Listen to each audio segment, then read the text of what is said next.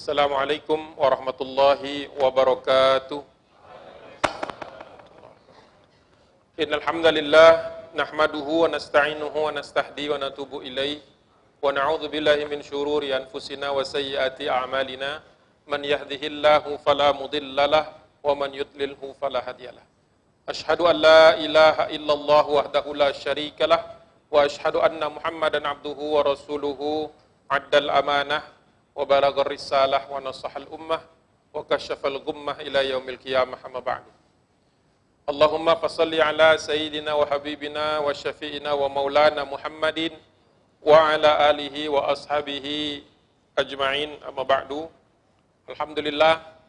hari ini kita bisa dipertemukan oleh Allah Subhanahu wa taala di tempat yang mulia ini. Mudah-mudahan kehadiran kita di sini karena Allah Subhanahu wa taala Mudah-mudahan kehadiran kita di sini diberkahi oleh Allah Subhanahu wa taala. Adapun kisah yang ingin saya angkat dalam waktu yang pendek ini adalah kisah yang mungkin sudah beberapa kali diulang-ulang. Tapi mudah-mudahan hikmahnya bisa senantiasa diperbaharui. Rasulullah sallallahu alaihi wasallam ba'atha Rasulullah ba'athahu ila Mu'tah. Ketika Rasulullah mengutus utusan ke Mu'tah kita tahu dibunuh oleh Raja Ghassan. Dan Rasulullah kemudian akhirnya mengutus pasukan dalam rangka meminta keadilan. Karena waktu itu pembunuhan terhadap utusan adalah sesuatu yang melanggar aturan internasional. Ini berkaitan dengan perjanjian Hudaybiyah. Rasulullah mengirimkan surat kepada raja-raja mengajak mereka untuk masuk Islam. Jadi Islam pada hakikatnya adalah mencintai kedamaian. Ya. Kalau bisa orang masuk Islam itu dengan jaminan ketentraman, kedamaian, dan kehidupan yang uh, aman, sentosa. Tapi ternyata tidak, jalannya tidak begitu. Ketika Rasulullah kemudian mengirim pasukan untuk dalam rangka meminta keadilan tersebut, di luar kebiasaan wasta'mala alaihim Zaid ibn Haritha. Rasulullah memerintahkan Zaid bin Haritha untuk memimpin pasukan ini. Ya. Kita tahu Zaid bin Haritha merupakan salah seorang yang dekat dengan Nabi SAW. Pernah menjadi eh, kadang-kadang dikategorikan ahlul bait. Tapi yang benar beliau ini adalah uh, salah satu asistennya Nabi SAW. Tapi Rasulullah mengatakan di depan halayak di Madinah waktu itu. In usiba Zaidun fa Ja'farun ibn Abi Talib. Ya, fa Ja'faru ibn Abi Talib. Jadi kata Rasulullah, seandainya terbunuh, seandainya terbunuh Zaid itu, atau dia tidak bisa melaksanakan tugasnya lebih lanjut dalam memimpin kalian, fa Ja'far, maka angkatlah Ja'far ibn Abi Talib. Sepupunya Rabi. Kakaknya Ali bin Abi Talib. Padahal Ja'far ini baru pulang. Ja'far ini termasuk orang yang paling lama hijrahnya ke Habasyah. Baru pulang. Baru pulang tidak lama setelah perang Khaybar. Langsung mendapatkan tugas yang berat. Fa'in usiba Ja'far kata Rasulullah. Seandainya jika juga terjadi permanen tetap jadi Ja'far yang tidak bisa lagi memimpin kalian atau dia terbunuh syahid fa Abdullah ibn Rawahah maka kalian harus mengangkat Abdullah bin Rawahah ala nas, memimpin kalian semua. Bagi sebagian sahabat ini sudah merupakan sinyal, karena tidak pernah sebelumnya dalam ekspedisi yang mana pun, Rasulullah sampai menyiapkan dua pengganti berturut-turut. Jadi tiga totalnya itu tiga pemimpin. Ya, sahabat yang mengerti isyarat tentu saja memahami bahwa perang ini akan menimbulkan korban yang tidak sedikit. Kata Rasulullah, angkatlah Ja'far. Eh, angkatlah Abdullah bin Rawaha terakhir. Ya. Mendengar hal tersebut, para sahabat kemudian bergegas. Fatajahhazan nas, thumma tahayya'u lil khuruj. Inilah kehebatan kaum muslimin zaman dulu. Begitu diperintahkan sama Rasulullah untuk berangkat, fatajahhaza, langsung mempersiapkan diri. Jadi kalau ibaratnya itu kalau sekarang disuruh berangkat itu tidak pakai debat dulu bahkan mungkin ranselnya itu sudah ready to go, sudah ada, sudah siap. apa istilahnya bekal-bekal untuk 3, 4, 5 hari itu ada di situ. Anytime ada perintah, tinggal istilahnya ganti baju, tinggal tas dipakai, bukan baru pinjem tas dulu, nyari sepatu dulu, ya. Kadang-kadang manusia begitu kan, akhirnya ketinggalan. Fatajahhazan nas thumma tahayya'u lil khuruj. Semuanya mempersiapkan diri, menyiagakan diri, menyiapkan lahir dan batin untuk kepergian itu. Ini saja kalau kita gali, Masya Allah. Seandainya kaum muslimin itu hidup seperti sigapnya sahabat yang dulu, tak ada negeri muslim yang miskin. Tak ada negeri miskin yang bodoh, negeri muslim yang bodoh, nggak ada. Karena begitu disuruh baca, maka membaca semua, bukan megang HP. Kadang-kadang kita ini HP sudah jadi berhalang. Tapi enggak juga sih. Banyak ini ya, banyak jadwal yang harus diatur. Tapi kita harus tahu kapan itu harus nonaktif. Kapan kita harus sedikit offline. Perlu. Luar biasa. Sahabat itu. Nggak ada yang alasan, maaf saya lagi sakit Nabi, ya keluarga saya baru saja sembuh, rumah bocor dan lain sebagainya, nggak ada. Langsung begitu diperintahkan Rasulullah itu semuanya bergerak. Indah sekali. Surat As-Saff itu kayak hidup. Ya, bukan sekedar teori. Coba sekarang kita suruh perintahkan, sekarang juga berangkat.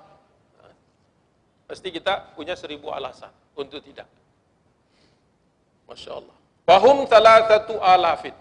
Tiga ribu orang yang ternyata sampai dengan batas waktu persiapan itu siap. Tiga ribu. Yang mau berangkat itu lebih banyak. Tapi Rasulullah selalu kalau berangkat itu memberikan istilahnya deadline. Ah, deadline-nya sekarang. Hari ini kalau tidak siap, tinggal. Jadi yang siap, ready to go itu, ya, on short notice itu tiga ribu orang. Masya Allah, tiga ribu. Diperkiraan penduduk Madinah waktu sekitar 20 ribuan total atau lebih. Wallah alam. Saya nak Tapi pernah ada yang mengatakan seperti itu. Ya. Masya Allah. 3000 orang begitu cepat. Falamma hadara khurujuhum wadda'an nasu umara Rasulillah wasallamu alaihim. Ketika sudah hadir semuanya, biasanya Rasulullah kalau mau berangkat menghadirkan para sahabat itu di depan Masjid Nabawi. Sudah semua hadir, di absen, beres, wadda'a. Barulah berpisah. Apa istilahnya? Say goodbye. Semuanya orang istrinya, anaknya dan sebagainya berpeluk-pelukan dan ya tentu saja setiap kali berangkat kita itu berwasiat. Kalau tidak balik, maka begini, begini, begini. Ada ada will istilahnya. Apa kalau bahasa kita itu? Uh, wasiat. Ada wasiat. Ya, begini, begini. Just in case kalau saya tidak pulang, maka begini. Ya. Teruskan yang ini dan sebagainya. Masya Allah. Falamma wadda'a Abdullah bin Rawaha, man wadda'a min umara'i Rasulillahi baka. Tapi pas orang itu berpisah-pisahan dengan Abdullah bin Rawaha, tampak dia menangis. Ada yang melihat Abdullah bin Rawaha ini baka, nangis. Sebagai salah satu di antara tiga yang yang ditunjuk untuk memimpin, Orang-orang bertanya kepada Abdullah bin Rawaha, "Faqalu ma yubkika ya Ibn Rawaha?" Apa yang menyebabkan kau nangis wahai Abdullah bin Rawaha? Padahal semua orang tahu Abdullah bin Rawaha ini adalah salah satu di antara penghulu kaum Ansor. Kalau Ja'far Muhajirin. Kalau Zaid bin Harisah Muhajirin. Satu-satunya yang Ansor dari tiga orang yang dipilih itu hanya Abdullah bin Rawaha. Orang bertanya, kenapa kau nangis? Apa yang menyebabkan engkau menangis? Jawaban dia, kalau kita kan nangis mungkin macam-macam alasan kita. Ya, biasanya dunia. Fakal dia berkata, Amma wallahi demi Allah ma hubbud dunia. Tidak aku nangis ini karena cinta dunia. Karena dulu yang namanya cinta dunia itu satu paket. Hubud dunia wa karahiyatul maut. Itu yang disebut paket penyakit wahad Penyakit orang yang tidak punya visi hidup yang jelas. Cinta dunia berlebihan sehingga takut mati. Takut menghadap Allah karena hidupnya semena-mena di selama di dunia. Kalau orang yang hidupnya mengikuti aturan Allah, mati itu hanya transisi. Dari hidup yang fana ke hidup yang baka. Yang utuh. Jadi mati itu transisi saja. Buat hati orang-orang yang tenang, yang lurus, yang hatinya itu tumak ninah. Jadi dia katakan, Ma bihubbud dunya wala sobabakum bikun. Wala sobabatun bikum.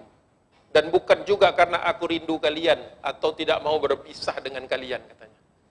Walakinni sami'tu Rasulullah. Akan tetapi aku mendengar, pernah mendengar Rasulullah yaqra'u ayatan min kitabillahi azza wajal. Pernah mendengar Rasulullah ketika membaca salah satu ayat menangis juga. Jadi sahabat itu semua tindak tanduk Rasulullah itu diamati ya, dia mati. Kapan Rasulullah tersenyum, kapan Rasulullah tertawa, kapan Rasulullah nangis, kapan Rasulullah terlihat merah mukanya itu diamati sama sahabat. Begitu. Jadi tidak ada yang ketiduran begitu tuh tidak ada.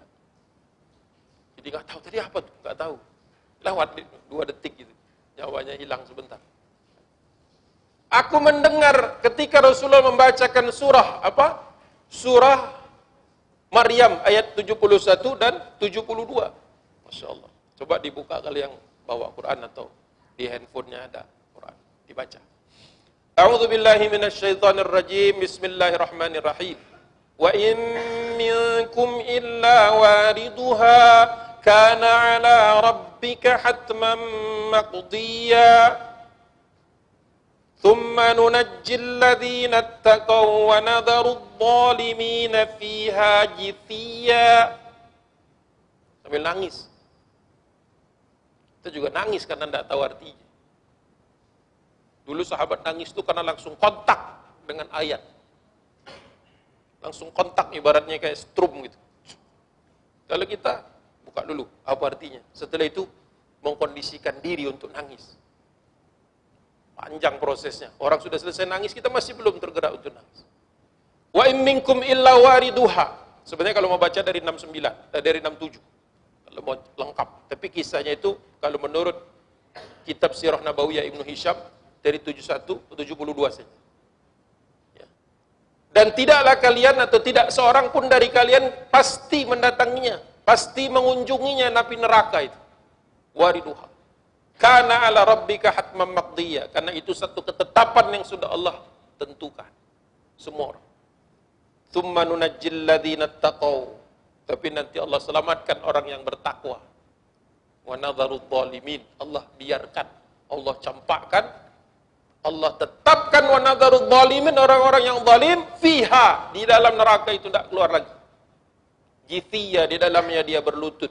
Berlutut itu simbol dari orang yang di siksa. Tangis sambil mengatakan Abdullah bin Rawah, "Falastu adri kaifa li bisadri au bisidri ba'dal wurud." Aku sendiri ketika berangkat ini tidak tahu nanti aku itu kejadiannya seperti apa.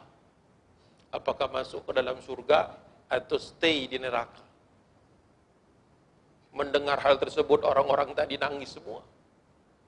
Karena apa? Karena ternyata Abdullah Rawahah ini penghayatannya akan kehidupan lagi dalam-dalamnya, lagi tinggi-tingginya imannya. Kita juga kadang-kadang iman itu naik dan turun kan. Yazid wa yangkus kata Rasulullah. Kalau lagi naik, kita mendengar ayat saja bisa meneteskan air mata. Tapi kalau lagi turun, kadang-kadang Al-Quran tak dibaca-baca. Jadi bertangis-tangisanlah orang berkata mereka faqalul muslimun. Akhirnya semua lagi istilahnya mengulang lagi itu. Mengulang lagi salaman lagi perpisahan lagi. Kenapa? Kadang yang yang tadi kok kayaknya terlalu terlalu dangkal gitu. Abdullah bin Rawah bisa sampai nangis. Balik lagi mereka peluk-pelukan lagi istrinya melepas suaminya anaknya melepas ayahnya kembali memaknai kembali perjalanan hidup karena apa belum tentu semuanya kembali. Sama seperti kita sekarang belum tentu semuanya sampai rumah. Dan tidak tahu. Sekarang masih sehat. Tapi maghrib jangan-jangan sudah disolatkan. Atau isya. Atau besok subuh. Semua kita lagi menanti waktu. Sehingga orang-orang semua berseru. Sahibakumullah wa dafa'a ankum. Semoga Allah menyertai kalian menjadi sahib perjalanan kalian. Semoga Allah menjaga kalian, melindungi kalian. Waraddakum ilaina salihin. Dan semoga kalian dikembalikan dalam kondisi yang soleh, dalam kondisi yang baik. Masya Allah, barulah pasukan itu berangkat. Ya. Rasulullah tersenyum melihat satu kejadian ini karena dia menyadari bahwa pasukan yang berangkat ini betul-betul siap bukan hanya lahir tapi juga batinnya siap. Jadi bapak-bapak dan ibu-ibu, saudara-saudari yang aku cintai karena Allah Subhanahu wa taala, patut kita itu melakukan evaluasi. Patutnya sebenarnya setiap subuh dan setiap menjelang maghrib. Sehari itu minimum dua kali kita evaluasi mau kemana, sudah sampai di mana, dan bagaimana keimanan kita. Sahabat Nabi kalau ketemu saling ketemu selalu bertanya bukan bagaimana kurs dolar, bukan itu nanyanya. Nanyanya kaifa imanukum atau kaifa iman. Bagaimana imanmu? Jadi mereka tuh saling ngingetin. Kalau kita kan sombong amat nanya-nanya iman. Enggak begitu. Tapi ditanya bagaimana imanmu sekarang, wahai Zaid, bagaimana imanmu, wahai Ja'far, bagaimana imanmu, wahai Abdullah, nanyanya. Jadi kita kalau ketemu, ya, jangan tanya laporan gimana laporan, jangan laporan terus. Iman gimana iman? Ya, kalau imannya bagus laporan beres. Kadang-kadang kita ini yang detil-detil gitu kadang-kadang yang ditanyanya. Lupa yang nanya yang hakiki, yang nantinya pasti tidak akan luput, yaitu masalah keimanan, ketakwaan. Tadi kan wanadharul zalimi ditinggalkan orang yang zalim, orang yang tak, yang bertakwa diamankan. Masya Allah. Begitulah sahabat memaknai kehidupan mereka. Sederhana, nggak nggak rumit mereka itu. Jadi selalu berbicara tentang bagaimana kesudahan hidup, bagaimana tentang akhir dari kehidupan. Kan, in the end of the day kan bukan masalah uang, bukan masalah kesehatan, tapi masalah keimanan. Banyak orang duitnya banyak, tapi hatinya gelisah. Banyak orang yang sehat, tapi selalu takut dengan segala macam. Banyak orang yang sakit, tapi pasrah sama Allah. Berusaha dan menyerahkannya kepada Allah Subhanahu Itu kira-kira babak pertama ini. Kemudian mereka berjalan sampai ke daerah namanya Ma'an. Ma'an itu di daerah sekarang Yordan bagian selatan. Ma'an tidak jauh dari Aqabah. Kira-kira tiga jam kalau naik mobil. Sampai di situ mulai datang informasi kalau pasukan Romawi sudah menyiapkan 100 ribu. Ada yang mengatakan Ibnu Kasir 200 ribu. Ada yang mengatakan 50 ribu. Intinya banyak. Mendengar musuh jumlahnya begitu banyak, sebagian sahabat yang berangkat yang 3 ribu tadi sudah mulai goyang. Mulai goyang. Dua hari, dua malam mereka itu berdiskusi tentang lanjut apa pulang. Mau pulang malu lanjut kayaknya nggak ada yang sisa ini kalau 3000 lawan 200 ribu kan sehingga mereka kemudian berdiskusi cukup panjang di kota Ma'an. Sebagian mengusulkan nak tubuh ila Rasulullah kita tulis surat yuk. Kirim ke Rasulullah. Kenapa? Fanukhbiruhu bi'ada di aduina kita kasih tahu musuh kita itu kelewat banyak banyak banget. Sebagian lagi fa imma ayyamuddana birrijal. Mudah-mudahan siapa tahu kalau surat itu kita kirim kepada Rasulullah, nanti kita dikasih tambahan apa istilahnya reinforcement. Bala bantuan kirim. Berharap, ada yang berharap begitu. Yang satunya lagi lebih lebih pasrah apa lebih lebih parah lagi berharapnya. Wa imma ayyamurana bi amrihi. Mudah-mudahan Rasulullah mengeluarkan perintah yang menyelamatkan kita. Maksudnya apa? Minta berharap ditarik balik. Melihat kekacauan yang kalau tidak segera diredam akan menimbulkan kegoncangan yang besar, maka tergeraklah hati Abdullah bin Rawah. Orang yang tadinya nangis duluan, malah tampil paling depan. Orang yang biasanya petantang petenteng, kalau ada apa-apa bisa paling belakang. Biasanya suka begitu. Ya. Yang paling semangat, baru setengah jalan, baru di kaki gunung udah kehabisan napas biasanya. Kalau naik gunung. Ya, dan lain sebagainya. Apa? Fasajja'an nasa Abdullah bin Rawaha. Abdullah bin Rawaha menyemangati rekan-rekannya. Tampil dia ke depan. Walaupun awalnya dianggap orang yang melankolis, gampang nangis, lembut hatinya, ternyata bisa pidato seperti layaknya pidato para pahlawan. Fasajja'a. Syajja'a itu kepahlawanan, menyemangati, menghidupkan semangat kepahlawanan. Kita semua ada di dalam jiwa kita itu.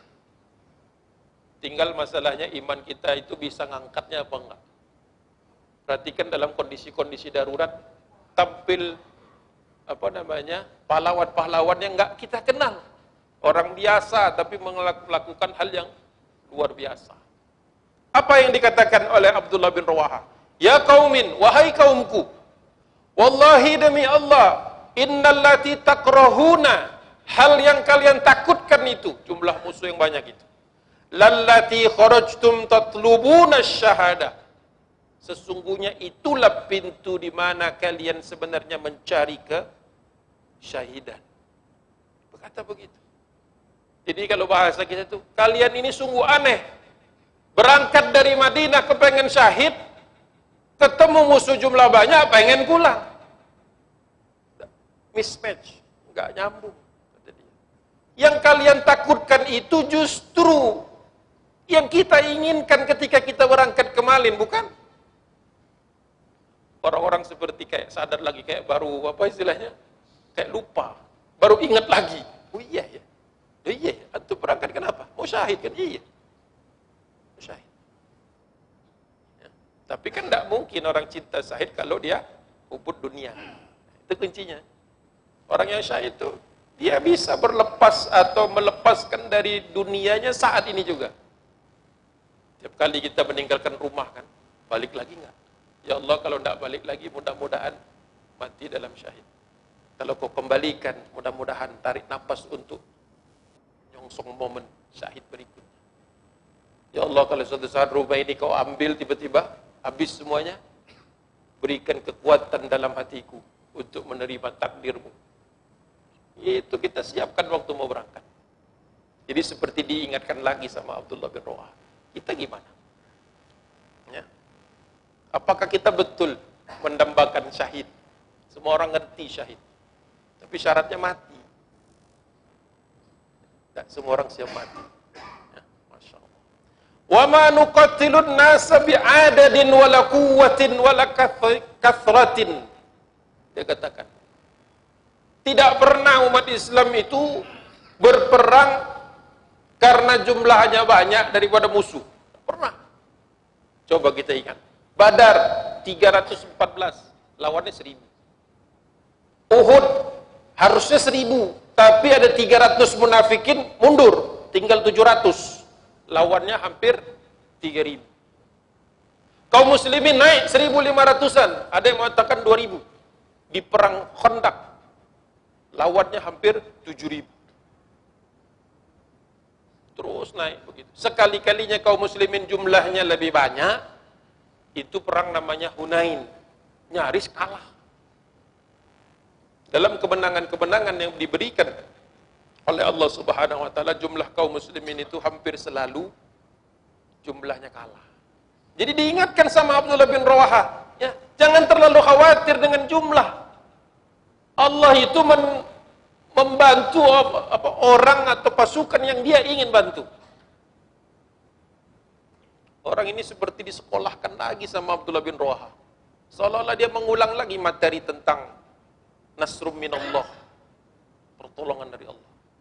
Terbelalak orang kaget. Iya, iya, kenapa kita jadi penakut tadi? Kenapa dua malam kita berdebat tentang jumlah musuh? Padahal kita tidak pernah dalam jumlah yang unggul. Jarang kayak di sekolahin lagi. Ya. Kita perlu juga sekolah ulang nih untuk urusan kehidupan. Ya. Menyederhanakan lagi kehidupan kita itu sebenarnya lagi ngapain sih? Ya. Siang, malam, pagi, sore, udah kayak rumah makan Padang aja. Siang, malam, pagi, sore, begadang, selesai kerja terus. Sebenarnya mau ngapain? Harus break sebentar, mikir lagi. Melihat lagi hakikat kehidupan. Tapi kalau sibuk terus, ya memang bagus sih. Tidak salah. Tapi khawatirnya miss. Ya. Target besarnya itu meleset. Manuqatiluhum. Tidaklah kita memerangi mereka. Illa bihadad din. Kecuali atas nama Islam. Ad-din ini. Alladhi akramanallahu bih. Yang dengan agama inilah kita akan dimuliakan Allah subhanahu wa. Jadi kembali lagi kita ini hidup ini dalam rangka apa? Li'i'la'i kalimatillah. Semua, setiap denyut hidup kita, setiap detak nafas kita, jantung kita, setiap usaha kita, setiap tulisan kita, setiap bacaan kita, setiap pemihakan kita, itu kalau bukan karena ad-din, muap ya. Tidak ada bekas, capek doang. Bahkan dihisap nantinya. harta yang halal saja pasti dihisap kalau yang harta yang haram sudah jelas diazab yang halal aja dihisap dihitung kan di sini jago ngitung semua. Ya kan? Yang jelimet-jelimet aja tahu cara ngitung. Tapi yang sederhana seperti kehidupan kadang-kadang bingung. Jadi coba tarik kembali kehidupan kita ini break sebentar walau cuma sesaat demi sesaat. Apakah sudah? Manuqatiluhum illa bihataddin. Apakah kehidupan kita ini untuk agama? Alladzi akramanallahu bihi. Yang menjadikan kita jadi mulia. Jadi kalau ditanya kenapa orang? Itu sepertinya kehilangan kemuliaan. Karena dia tidak pernah sekalipun dalam hidupnya menjunjung agama. Itu yang menyebabkan orang hidupnya itu sumpek, wajahnya suram, rumahnya kelam, anaknya punya masalah, istri atau suaminya punya masalah. Dah habis-habis terus, terus, terus, terus. Dah habis-habis. Coba jangan-jangan. Laisa bihadad din. Jangan-jangan karena nggak pernah mengusung, nggak pernah bela Islam dalam hidupnya. Walau saatan, walau cuma sesaat. Coba dievaluasi lah. Saya tidak tahu. Masing-masing kita hasibu anfusakum qabla an tuhasabu menghisap diri kita sebelum dihisap. Dicek laporannya sebelum dicek tim audit kan istilahnya begitu. Dicek dulu kan sebelum kita double check, pastikan lagi. Ya Allah. Mulai orang-orang yang tadinya lesu mulai bangkit. Yang tadinya agak ngantuk mulai sadar. Orang yang tadinya ragu-ragu mulai yakin kembali.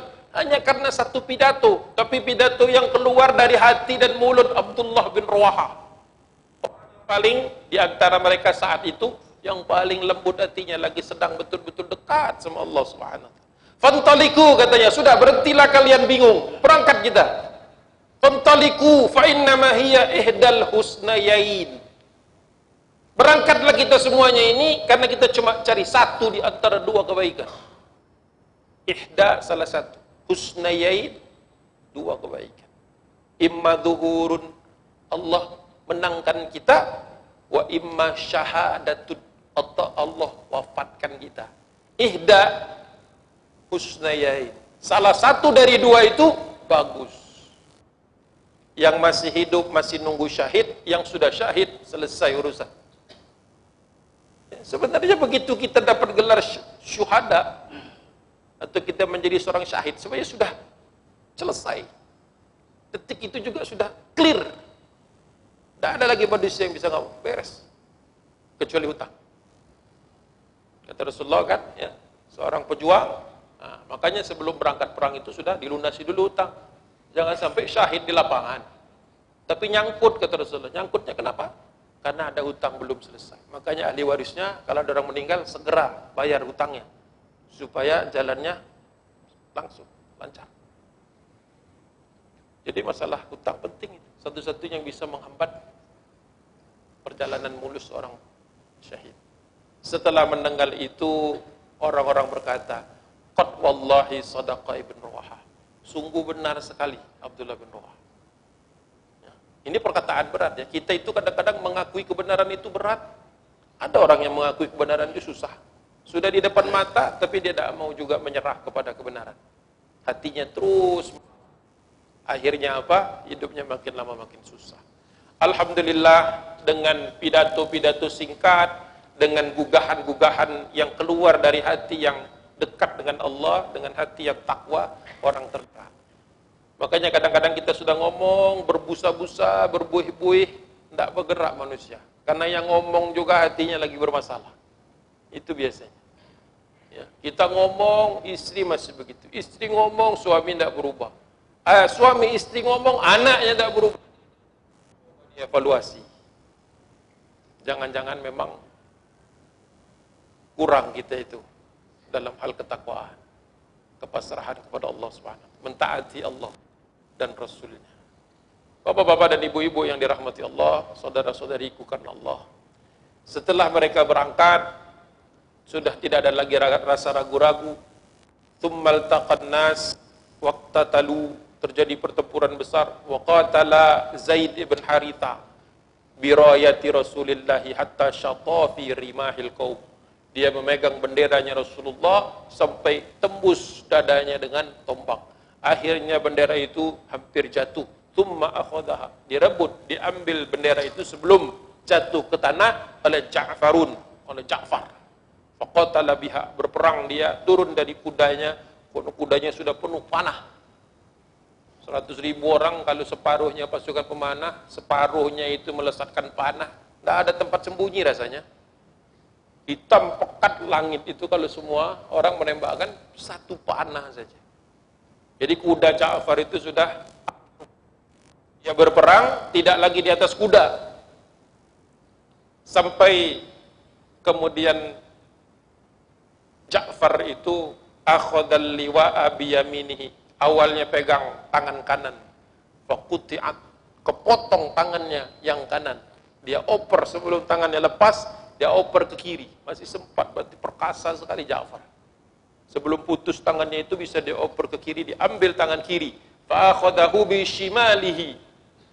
Fakuti'at. Putus juga tangan kirinya fahtadonahu bi'adudaihi hatta kutila. Akhirnya dia pegang bendera itu dengan sisa tangan dua itu yang masih tersisa. Pegang sampai dia terbunuh. Wahwa ibn thalathin wa thalathina sanatan. Usia baru 33 tahun. Masya Allah. 33 tahun.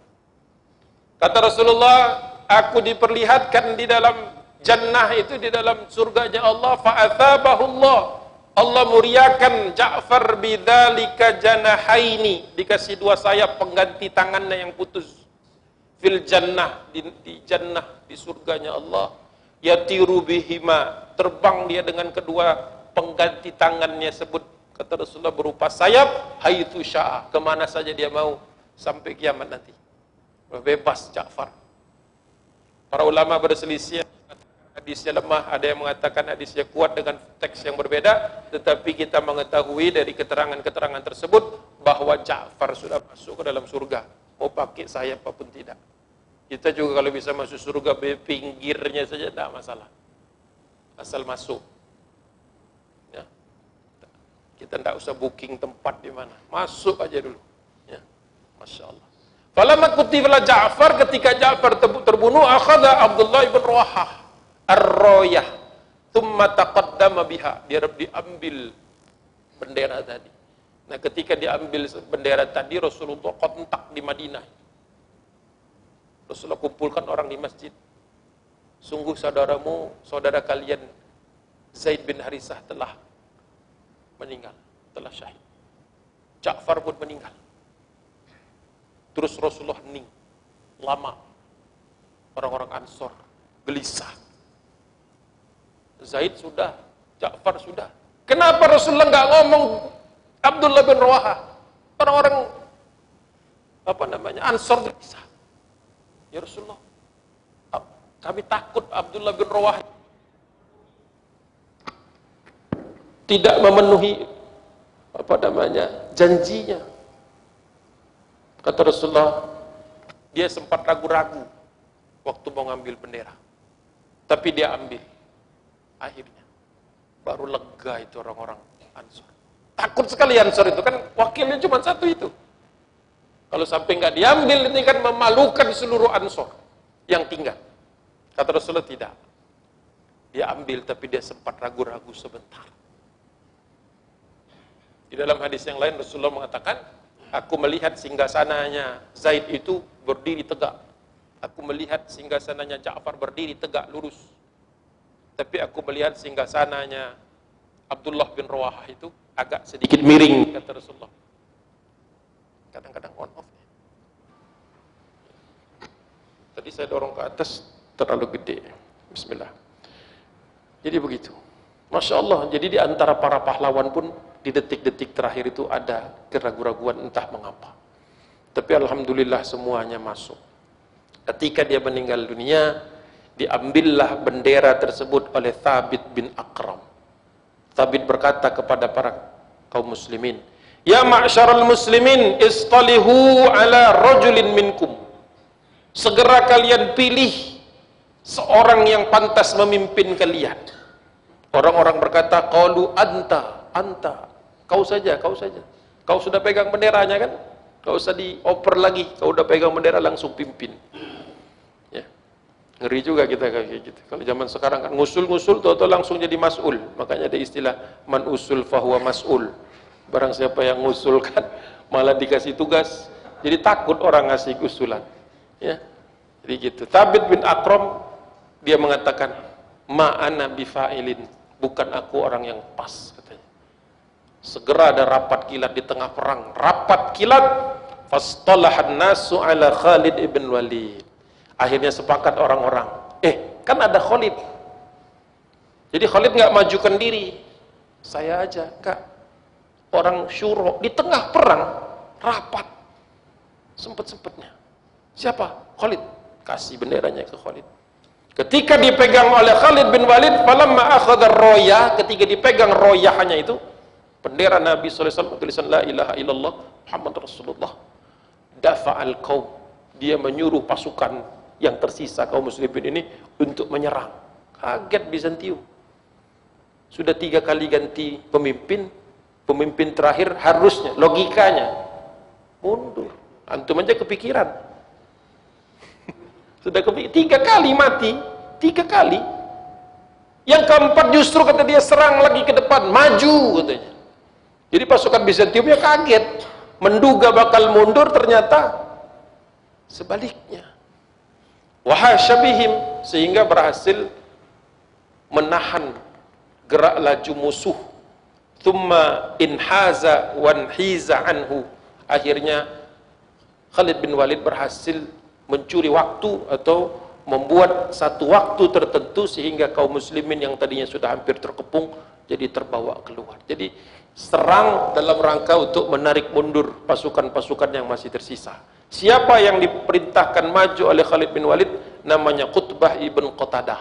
Ini yang maju duluan sehingga pasukan yang besar ini yang mulai luka-luka ini dibawa tarik ke belakang. Kemudian Khalid bin Walid merubah yang sayap kanan lari ke kiri, yang sayap kiri lari ke kanan, yang di depan tarik ke belakang, yang di belakang pasang ke depan, nyerang lagi. Berkali-kali seperti itu seolah-olah pasukan baru datang. Sehingga Bizantium melihatnya, "Wih, jumlahnya 3000, tapi kok seger-seger terus." Sehingga pasukan Bizantium pun mundur ke Balqa. Mundur, Ketika sama-sama mundur itulah akhirnya pasukan Bizantium sama-sama melari diri dari pertempuran Mu'tah. Bukan Mut'ah, lain lagi. Itu salah tulis nanti. Kalau Mut'ah, pernikahan. Kalau Mu'tah, pertempuran. Ya. Kalau tidak benar ngaturnya, pernikahan bisa menjadi pertempuran. Jadi jangan sampai keliru sore ini. Nanti pulang cerita di rumah, perang mu'ta bukan mut'a. Jadi pertempuran di rumah nanti. Hati-hati. Soalnya udah lemes anda lihat ya berapa watt semua depan yang yang online tinggal berapa persen saya perhatikan. Ya, begitu ada mu'ta mut'a bangun. Ya naudzubillah. Astagfirullah. Selesai belum selesai. Khalid pulang. Selamat Khalid dengan strategi jitu menyelamatkan pasukan yang berdasarkan hitungan Khalid tak mungkin lagi bisa nerobos ya sudah hilang momentumnya bagus itu Bizantium gentar ya karena dia switch ganti tempat Jadi musuhnya kelihatan baru terus. Setelah itu mereka pulang. Sampai di pulang, eh, sampai di Madinah, bergegas anak-anak, ibu-ibu mencari. Ada yang suaminya tak pulang, ada yang anaknya nggak pulang. Kesedihan sebagian. Rasulullah mengatakan, mana anaknya Ja'far? Kasih kepadaku. Abdullah bin Ja'far digendong sama Rasulullah. Istrinya dihibur sama Rasulullah. Ya, suamimu tidak pulang. Termasuk juga Zaid bin Harisah dan Abdullah bin Rawah. Melihat orang ada yang nggak pulang, tapi sebagian pulang, sebagian orang-orang ini membenci keputusan Khalid bin Walid. Nah, di sinilah kadang-kadang kita niat baik belum tentu ditanggapi secara positif. Sebagian orang ini menjemput Khalid bin Walid dan rombongannya di luar kota, belum sampai Madinah.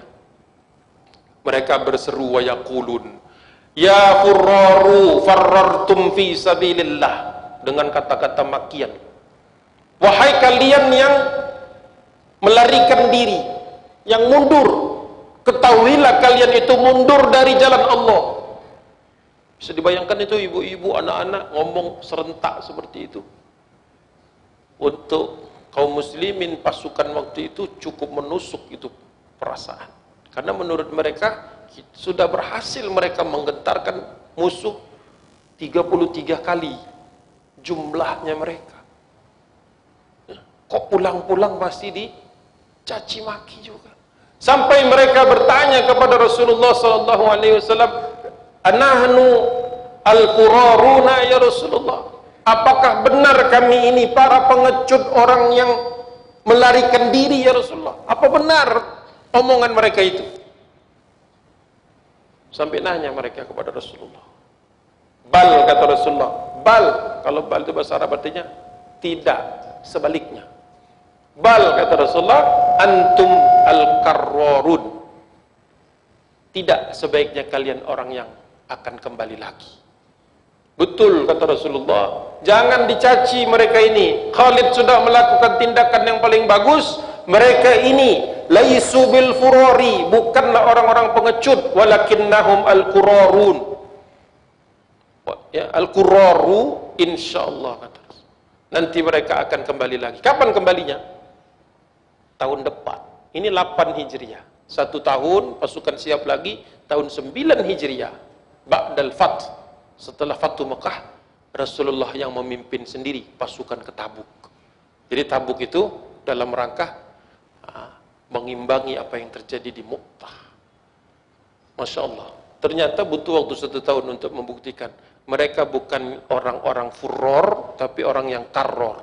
Orang yang kembali lagi dan diperbolehkan oleh Nabi dan dibenarkan oleh Rasulullah. Di sinilah sebagian termasuk Ibnu Katsir mengatakan bahwa Khalid bin Walid itu mendapatkan gelar pedang Allah, Saif min suyufillah, salah satu pedang dari pedang-pedang Allah itu di momen ini. Jadi justru dia dapat gelar itu di momen ketika dia berhasil menyelamatkan pasukan yang jumlahnya sepertiga puluh tiga lawan untuk kembali. Di situ dia dapat pedang itu bukan dapat pedang, dapat apa namanya julukan tersebut. Alhamdulillah setelah Rasulullah wafat, Khalid bin Walid terus dipercaya. Di zaman Abu Bakar sampai di zaman Umar. Di zaman Umar bin Khattab dia digantikan. Ketika digantikan jawabannya sama. Aku berperang karena bihadat din. Aku berperang karena agama Allah, bukan karena Umar. Makanya dia tidak pernah mempermasalahkan pergantian kedudukan. Inilah manusia-manusia yang sudah Allah bebaskan hatinya. Ya, tidak ada lagi dia itu apa dengki dan lain sebagainya. Hanya betul-betul mengharap apa yang pantas diharapkannya itu dari Allah Subhanahu wa taala. Billahi taufiq wal hidayah. Assalamualaikum warahmatullahi wabarakatuh.